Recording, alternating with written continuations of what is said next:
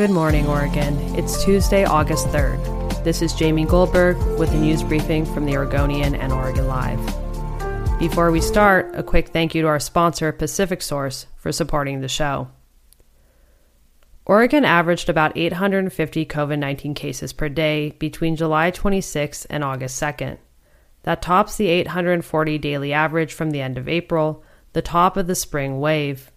But it remains roughly half the fall peak when Oregon hit an average of more than 1,500 daily cases December 5th.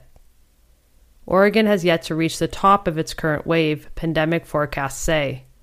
The surge is driven at least in part by the Delta variant, which is so contagious it upended past predictions about the likely course of the pandemic.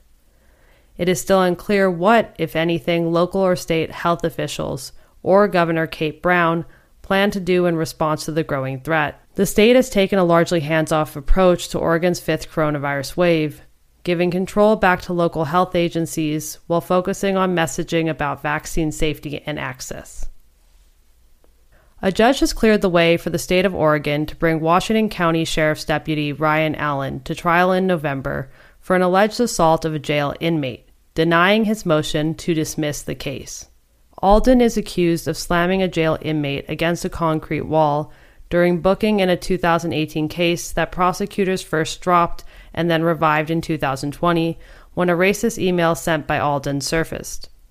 Alden's lawyer argued during hearings in April that the case should be thrown out, alleging a longtime prosecutor pressured two sheriff's training officers to withdraw their support of Alden's use of force and not testify in his defense. But Washington County Circuit Judge Beth Roberts denied Alden's motion to dismiss in a written ruling.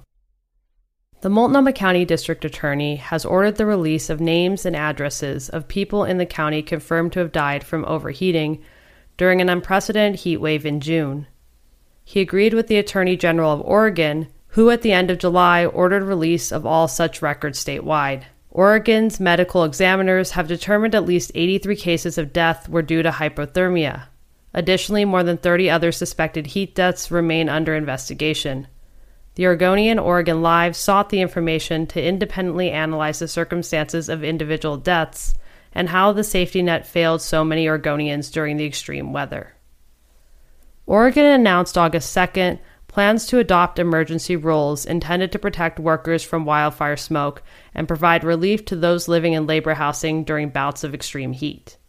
The rules, which take effect on August 9th and remain in place for six months, are intended as a temporary measure while the Oregon Occupational Safety and Health Administration drafts permanent versions. The new rules come a month after the state adopted emergency rules to protect workers from extreme heat in the wake of an unprecedented heat wave at the end of June.